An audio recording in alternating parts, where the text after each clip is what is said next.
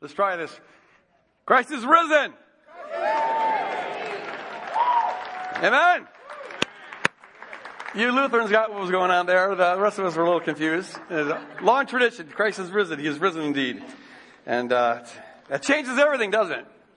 I'm uh, Greg Boyd, teaching pastor here at Woodlands Church. Really good to see all of you here this morning. God's been showing up in some beautiful ways, and uh, you can just feel the resurrected power of God in the room. Amen. Usually on Easter, I mean, the resurrection confirms everything Jesus was about. Proves that he was who he said he was.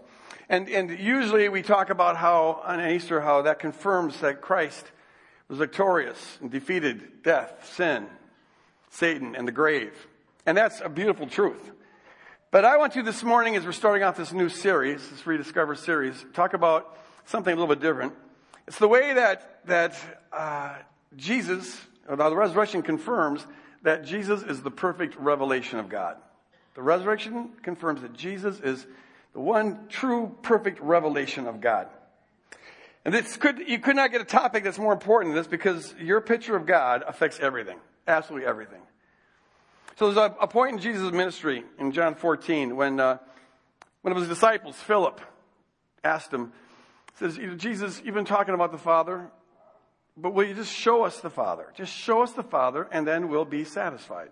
That'll, that'll be enough. And then Jesus responded to him in a really interesting way. He says, Philip, have I been so long with you that you don't know me? If you see me, you see the Father. Why then do you ask, show us the Father? It's an incredible statement if you think about it. I mean, imagine if, if uh, Julie here, she gets, you know, confused with my theology once in a while. And so imagine if in the middle of a sermon, she were to stand up and say, Hey, Greg, you're always talking about God, preaching blah, blah, blah. Why don't you just show us God and then we'll be satisfied. That'll be enough. And, and what if I were to respond by saying, Julie, you've been here for so long and yet you don't know me? Why, if you see me, you see God. Why then do you ask, show us God? cuckoo, cuckoo, cuckoo. Yeah, you think I was nuts. People who claim to be the embodiment of God are crazy. Or maybe in one case it's true. See, this is the decision you've got to make with Jesus.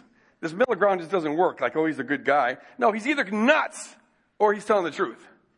And see, the resurrection, among other things, confirms that he's in fact telling the truth. When you see Jesus, you are seeing the embodiment of God. The character you find in Jesus is exactly what God is like. And so to know what God is like, keep your eyes fixed on Jesus. Nothing could be more important than that. Uh, like many of us, probably like most of us to some degree, I grew up with a rather jaded picture of God. Uh, as a kid, I was really hyperactive. I know that's hard to believe now because I'm so calm now, but I was hyperactive. They sent me to Catholic school, and that was a disaster. I was always in trouble with the nuns and the priests. And the one thing I was always good at was, is getting authorities to be mad at me. I actually got off on that. And so my view of authority was that authorities are always mad at me or they're disappointed in me. And that included my picture of God, the ultimate authority. He's always mad and disappointed at me.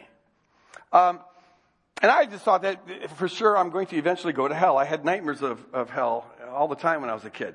Because these Catholics back at that school really knew how to paint a picture of hell. And so I, I, I had uh, nightmares about that all the time. Now, I, I, gave up on that faith when I was around 13. Um, my dad and I both declared ourselves to be atheists. And that went on for about four years. But around the age of 17, through a variety of circumstances, I came to know Christ. I met Christ. I accepted him into my life. And I had some really powerful encounters with God, some really beautiful encounters with God. But it didn't fundamentally change my picture of God. On some level, I still assume that God is mad at me and disappointed with me. It didn't help that, that the church I was saved in was this holiness Pentecostal church that had legalism on steroids. I mean, it was everything, there was a rule for everything. They had a thousand rules. And uh, breaking any one of those rules put your salvation in jeopardy. They, this church taught, or at least the way I understood it, was that every sin breaks fellowship with God, which means you're not saved. So you're only as saved as your last sinless moment, sin being defined by the rules you know, for a kid who, who never was good at doing rules to start with, I mean, I, have got this thing. I, some of you got this where if someone gives me a rule, I have this urge to break it. Especially if they just say, because I told you so. It's like, ah, I must violate it. So this is a bad situation, you know, in the best of circumstances. I, this, is, this isn't going to go well. But the, the hardest rule, the one that I had the most trouble with, in fact, I found impossible, had to do with sex. I'm 17. I'm a walking hormone. I had trouble with their idea of sex. Now, I could abstain from the actual sex, but I had had, by this time, four years of a steady diet of pornography. I lived alone with my dad, and my dad had a stash, and uh, he didn't care if I looked at it or not, so it was always available. Well, I, I come to Christ, but I'm still living in that house, and it's always available. And back then, that was really exceptional. Now, it's a situation that every 17 year old is in because we got the internet. But uh, I found myself in a situation where I, it, I, could, I, couldn't, I could not abstain from that. And so, since you're only as saved as your last sinless moment, I was getting saved and unsaved and resaved and unsaved and resaved every day. It was, it was, it, it, was, it was a mess. It was a mess. And it's not like I could talk to anybody about it in this church. You know, uh, th- this church, they were, they were obsessed with making sure that women's blouses covered their elbows and, and, and their dresses covered their knees. Not quite my issues. You know, I, does anyone seriously lust at elbows? Check out those elbows. elbows! I, I, I, didn't understand this place. But I could not talk about it, so I, I was on my own. Well, I did this for almost two years. And then I finally quit. Uh, we had a Sunday night service, which was usually our evangelistic service, and that's usually I would go down and get resaved, uh, you know, once again and uh, vow that I'll never view pornography again until next Monday night. One time I actually went up to Wednesday. That was my record. That was so I was safe for three whole days. Except even when you didn't look at it, you're still thinking about it. So that's sin. So you lose either way. You see, it's just it's a. So, anyways, um, uh, I, I, was tired of this yo. I was like a yo-yo on God's finger. It's like he, Greg saved. He's unsaved. Oh, he saved again. Oh, he's unsaved. Saved, unsaved. In out, in out, in out, in out, in out. And I was just getting dizzy, and I thought God was getting dizzy, so I, I quit. And so at the end of this service, I didn't go forward and get resaved. I walked out the door. And I had a friend, he's the only one who knew about this, uh, who had a, a, kind of the same struggle, not as serious as mine. But we started talking in the church parking lot long after everyone had left. Talked for several hours. And at first, I was in a state of despair because I, I still believe this stuff was true. It's just that I couldn't live it. You couldn't live the life. That's how they would phrase it and, and that meant I'm going to hell. So I felt I was going to hell, and there's not a thing I can do about it. Which is, I think, the darkest thought you can think. If you believe that, it is really depressing, terrifying.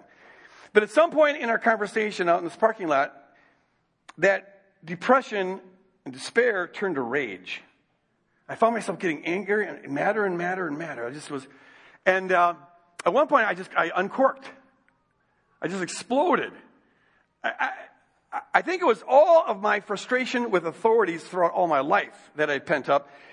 It just came bursting forth, and I started screaming at the sky, and it was ugly, and it was vile, and it was blasphemous. It was, I mean, I was, I was beside myself. I was like, God, you say you're a God of love, but that's a bleepity bleep lie. You're a bleepity twisted tyrant. And you say you're God of love, but you took my mom when I'm two years old. What kind of God of love does that? And you, you gave me the stepmother that was abusive. That was really loving. Thank you very much. You sent me to a school where the nuns beat the crap out of me. That was really loving. Thank you very much. And you set me up. I've been set up from the beginning. You're the one who gave me this personality that can't conform to rules. And you're the one who gave me these hormones that I can't control. You've been setting me up for damnation from the start. I hope you're happy, getting your jollies off. Well, I bleepity bleep hate you. I figured I had nothing to lose. I'm going to hell anyway, so might as well say it straight. And I did. My friend kind of started taking a couple steps backward, like lightning's going to come down any moment now. And then when I finally calmed down a little bit, he said, my friend said, we must be missing something. How come other people can live the life but we can't? We must be missing something. And that just got me mad again.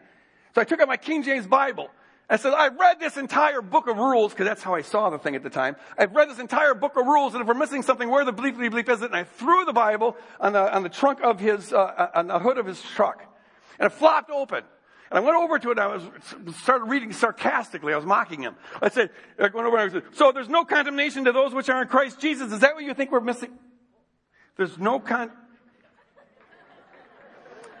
the thing happened to flop open to Romans 8 1 happened to flop open in Romans 8 1. Yeah, it was, and I read it again and again. There's no, what is it? No, I'd read it before, but I'd never read it before. No condemnation. And then I read further down in Romans 8. If God be for us, who can be against us? It is God who justifies. Who can lay any charge to God's elect? Nothing can separate us from the love of Christ. Hallelujah. And, and as I'm reading this, I can't describe to you what it was like to have, have this, the, this weight of feeling like you're damned and you can't do literally a damn thing about it. And then having it lifted from you and having your eyes open to the truth. It was, you go from this valley to this mountaintop. It was, it was unbelievable. But my eyes were starting to get open. See what was happening here. And this is so important. My friend thought that God was going to be angry at my railing at him, and it was ugly and it was vile, and it was sinful. But see, I think God was delighting in that because I was getting honest with God. And there's nothing more important with getting honest with God. Wherever you're at, just say it and offer it to Him. And, and, and see, when I got real with God, God could finally get real with me. When I got honest with God, God could get honest with me. Uh, he, he finally could break through that religious, jaded picture of God that I had, that no matter what I do, he's disappointed with me and he's mad at me. He could break through that. And I began to discover the God who's revealed in Jesus Christ. I began to discover the God who's really beautiful. For the first time in my life, I discovered a God who really is love. Not just a picture of God that we're supposed to call loving, even though he's not, which is what usually happens. Uh, no, this, this is a God who really was love. I began to discover for the first time a God who really loved me Apart from my behavior, before I had a behavioral God. Good behavior, I'm in. Bad behavior, I'm out. This is a God who loves me apart from any consideration of behavior. It was entirely new. I began to get a picture of God whose love for me is infinitely greater than my sin. I began to get a picture of God for whom mercy triumphs over judgment, as we just sang. And this is a God whose love, his love washes us. It washes away our sin. It washes away all condemnation. It washes away all judgment. It washes away all fear, praise God. Makes all things new, makes all things clean. This is a picture of a God whose love, it has no limits, it has no conditions, it has no qualifications, it has no exception clauses, it's got no fine print. There are no if, ands, maybe, buts, fine print stuff in it at all. He is a God of love and he could not be more beautiful than he actually is. He's the God who's revealed in Jesus Christ and the resurrection proves it. Amen. It's like the video we just watched. This is a God whose love is, I promise you, it's, it's, it's greater than your darkest night. And it's greater than all the hate in the world and greater than all the wars that have ever been fought. It's greater than your worst fear. It's greater than your most despairing moment. It's greater than your brokenness and it's greater than your greatest loss. It's a God who conquers all things, a love that vanquishes all things. It's a love that overcomes. Praise God. He's a God who could not be more beautiful than he actually is. He's the God who's revealed in Jesus Christ. So, folks, if you want to know what God is really like and who doesn't, keep your eyes fixed on Jesus, solely fixed on Jesus. Base your view of God on Jesus Christ. Uh, don't base it on something that a nun said, or that a priest said, or that a preacher said, or that a teacher said, or something you read in a book, or a song that you heard, or your life experience, or your conclusions of your own brain. Don't base it on that. No, base it on Jesus Christ and Him alone. In fact, don't base your view of God on something you find in the Old Testament if what you find in the Old Testament doesn't agree with what's found in Jesus Christ. Now that may sound kind of radical to some folks. This is so important because so many people, they think Jesus is part of the story of God, but this other part is kind of ugly. So we got a schizophrenic God. Yeah, he's loving, but he can also slaughter you in a, in a, in a, in a heartbeat. No, folks, it's all found in Jesus. And this is what the New Testament teaches. Look at this passage from Hebrews, chapter 1. The author says this. Listen to this carefully. God who gave our forefathers many different glimpses, they had glimpses, glimpses of truth in the words of the prophet, has now, at the end of the present age, given us the truth. He is the truth, the way, the truth, and the life in the Son. And this Son, folks, is the radiance of God's glory and the flawless expression of God's nature. okay, so they had glimpses. They got glimpses back then. But see, it's kind of like getting glimpses on a cloudy day. The sun kind of just shines through once in a while. If you're getting glimpses of truth, that means you're getting a whole lot of non-truth. They got a lot of mixed up stuff back then, a lot of clouds. But when Jesus comes, the clouds are blown away and there's nothing but pure sunlight. Praise God. He is the truth, not just a glimpse of the truth, not just part of the truth, half of the truth, a good portion of the truth. No, He is the full truth. He's the whole truth. He's nothing but the truth. So can you handle the truth? All right? This is the truth embodied. This is who He is. Amen. And so he's the radiance of God's glory. Look at it. The radiance, what's the difference between radiance and glory? Not much. Ra- radiance is just the shininess of the glory. So he's the, he's, he's the shininess of God's shininess. When God puts himself on display, it looks like Jesus Christ. He is the very face of God, the very heart of God. And that's why the author says he's the flawless, he's the perfect, uh, exact representation of God's very nature. That word there means essence, hypostasis in Greek.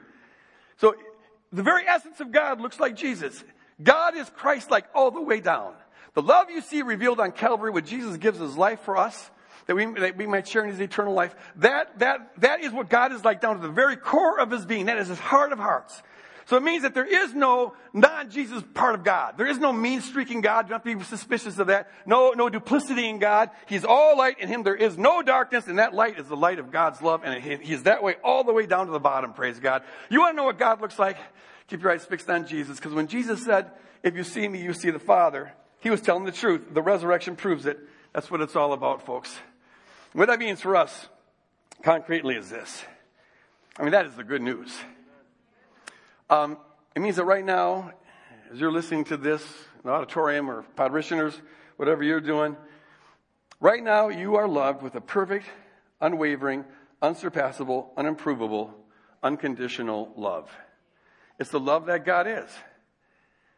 And I don't care whether you're a saint or a sinner, you are loved with this perfect, unconditional love. I don't care if your past is stellar or if your past is one big train wreck. You're loved with an everlasting, perfect love. I don't care if you're sober or you're drunk. Hey, you're loved with a perfect, everlasting love. I don't care if you're straight or if you're gay or bisexual or lesbian or transgender or queer or just plain confused. You are loved with an everlasting, perfect love. Praise God. Amen. I don't care. It doesn't matter whether you're a passionate believer or you're a hardened atheist. It doesn't matter whether you're a Christian or a Muslim or a Jew or Hindu or Buddhist or none of the above. You are loved with a perfect, unwavering, unsurpassable love. Amen. And the three marriages you burned through and the four abortions you had and the 140 affairs you had, that doesn't squander it either. Because folks, it's not about us, it's about who He is. He is this love. He is this love, which means, which means you can't run from it and you can't hide and you can't squelch it and you can't squander it. You can't compromise it. You can't dilute it. You can't defeat it. You can't overcome it. Praise God. No, you, there's nothing, you can't do a thing about it. So just deal with it. You're going to be loved. You are. Hallelujah. It's, it's, it's a, it could not be more beautiful than it is. It's, and if, if, that sounds too good to be true, that's good because it ought to sound too, too, too good to be true because no matter how good you think it is, it's better than that. so keep going in that direction. Someday maybe you'll get there. It's, it, it's altogether beautiful. It's a God revealed in Jesus Christ.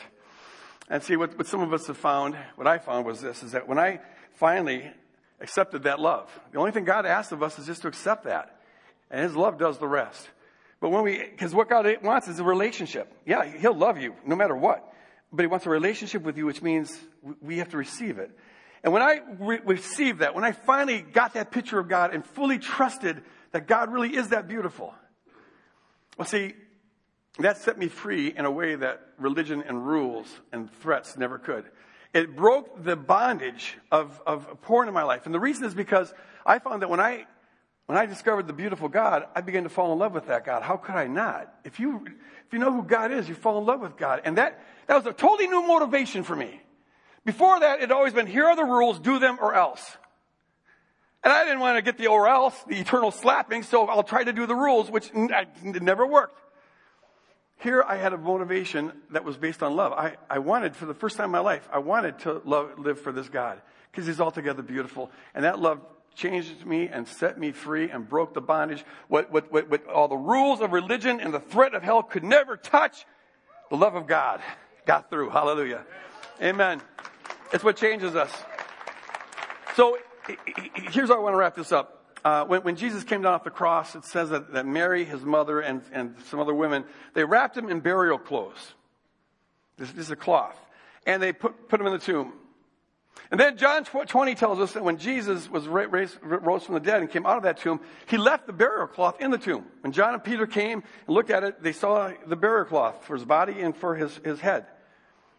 So when Jesus left the tomb, he left the burial cloth behind him, which makes you wonder, what was Jesus wearing when he was walking around as a resurrected, yeah. He had his resurrection suit on or something, I don't know. but that's for a different sermon.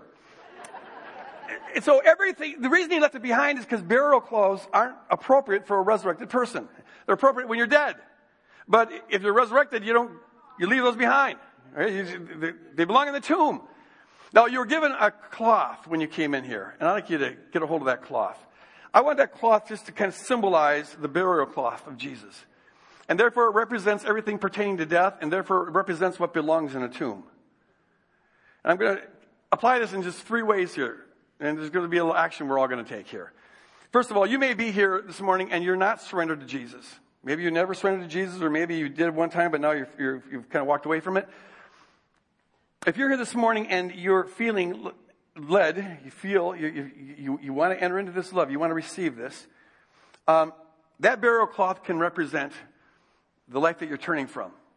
Because whether you knew it or not, when we live for ourselves, we're, we're living in a death kind of way. He, God is life. And when we're pushing him out of our life, that, that is heading in a death direction.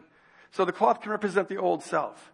So if you're here this morning and, and that's something that you want, I'm going to ask you to come up and, and uh, in a moment, and by these exit signs, there'll be some people up here who will love to t- explain to you what's involved in surrendering your life to Christ and then pray for you. All right? Um, and maybe you're one of these who think, and I've met a number of people like this, you really want Jesus, but you're afraid that accepting him means you're going to have to look like some of the Christians you've known in your life, and you don't like, you don't like the way the, some of the Christians in your life look. And I got that. And I would just encourage you, don't worry about that. Um, I don't like the way a lot of Christians look either. I don't want to look like some of those Christians. No, if you just let God's love in, He'll transform you in a Jesus direction. And um, that, I found that once you get the love in, the religion of rules just dies by itself. It just goes by the wayside. So just, if you're hungry for the love, invite him in this morning. Uh, then some of us here are, are, believers. We trust in Christ. You've got resurrected life in you. That's what the Bible tells us when you surrender to Christ. Uh, so you're, you're, you're, resurrected. You got His Spirit inside of you, but you're still carrying around some burial cloths, some old stuff, some dead stuff. You're clinging to it, or it's clinging to you. It may be something like, like the pornography I was talking about earlier. Or it may be a drug or alcohol addiction, or it could be an activity that you do once in a while that you know is just wrong and it's not good for you, or maybe you're addicted to that. Or it could be an attitude that you have, maybe unforgiveness in your life. Um, or it could be just a part of your identity that, that you've never fully let go of, like your insecurity, your fear, your anxiety. Let that burial cloth represent that thing, that dead thing. And it's time to put what belongs in the tomb back in the tomb. Amen? Amen. And so if that's you, we're going to go into another time of worship, and in a moment, I'm going to invite you to go back to this, the, the back of the auditorium, and you'll see on both sides, there's the word mercy. And you take that burial cloth and pin it to one of those letters in the word mercy. And in doing that, you are declaring that you're a resurrected child of God. You're declaring that this belongs in the tomb. And you're declaring that you're going to trust mercy to triumph over judgment. And for the mercy of God, the love of God to set you free from this burial cloth that you've been carrying around. Imagine just get free. Because mercy sets us free. The final group, and these two can overlap, uh, is this. You, you, believe in Jesus, uh, you have resurrected life in you, but you have trouble believing that he actually is as beautiful as he reveals him to be. You're always suspicious of this dark side of God. You still think that maybe he's going to send you to hell for making one mistake, uh, that he's disappointed or angry at you. Um, and so you still are motivated by fear rather than by love. And whenever our view of God, to the degree that our view of God is jaded, we get a jaded view of ourselves. So maybe you're one of these folks who you still believe that God really can't love you as you are. You still believe that His love for you is conditional. You still believe that maybe you're not worth loving, that you're nothing special, you've got nothing to offer people. If there's something wrong in the universe, it's your fault. Maybe you're one of those kind of people. Uh, you have trouble believing that mercy triumphs over judgment because you're always feeling like you're living under judgment. If that is you, I want that cloth to represent that old dead view of God and that old dead view of yourself. Because the truth is that God is beautiful and He's made you beautiful in Christ Jesus. And so I, I, want to invite you in a moment to, to go to the back of the auditorium and you pin that cloth to one of those letters. And in doing that, you are declaring that with the help of God by the Holy Spirit, you're going to trust that God really is altogether beautiful. That the love that's revealed on Calvary defines God to the core of his being. And you're going to trust that he has made you beautiful and that what he says about you in the word is true. That you are spotless, you are holy, you are his bride, you're seated with him in heavenly places. There is no condemnation to them which are in Christ Jesus. And you declare that. We're symbol, symbolically declaring these truths by taking that cloth and putting, putting it back in the tomb where it belongs. So now we're going to enter into this time of worship. And when you know what that cloth is to represent, what it symbolizes. You who want to surrender your life to Christ, come up here and pray with the folks that are by the exit signs. And the rest of us go back and pin it to one of the letters in the word mercy and make your declaration. And after you've declared it, uh, by pinning it to the word mercy, if you would like to have prayer, you can go up to these exits and there'll be folks who would love to pray with you. Uh, just to kind of seal this commitment that, that has gone on. Mercy triumphs over judgment and sets us free. We're re- resurrected in Christ Jesus. Let's walk in that. Holy Spirit, now come and Lord, fill, infuse this action with your spirit and with your meaning to engrave it on our hearts and to be glorified as we celebrate who you are and walk in freedom in Jesus' name. Amen. Do you believe that? Let's give God thanks. Yes. Praise God. He could not be more beautiful. He could not be more beautiful. Hallelujah. Uh, if you're here this morning and have any need, uh, whether maybe it's the thing that you pinned to uh, the mercy board, or maybe it's something totally unrelated, but if it's something that uh, you could use prayer for, I encourage you to come up here to the exit signs, and there'll be a prayer team there, and they would love to pray with you and minister to you. Uh, Jesus died on the cross and rose from the dead, among other things, to show us exactly what he's like, to burst apart all of our false conceptions of God that Satan's been afflicting with from time immemorial to show us what he's really like. And so as we leave this place, I pray that we do it with the people who are committed to keeping our eyes fixed on Him regularly and receiving that love and letting it overflow to everybody we come in contact with in this world. God bless you guys. Love you. Happy Easter. Go out and love on the world.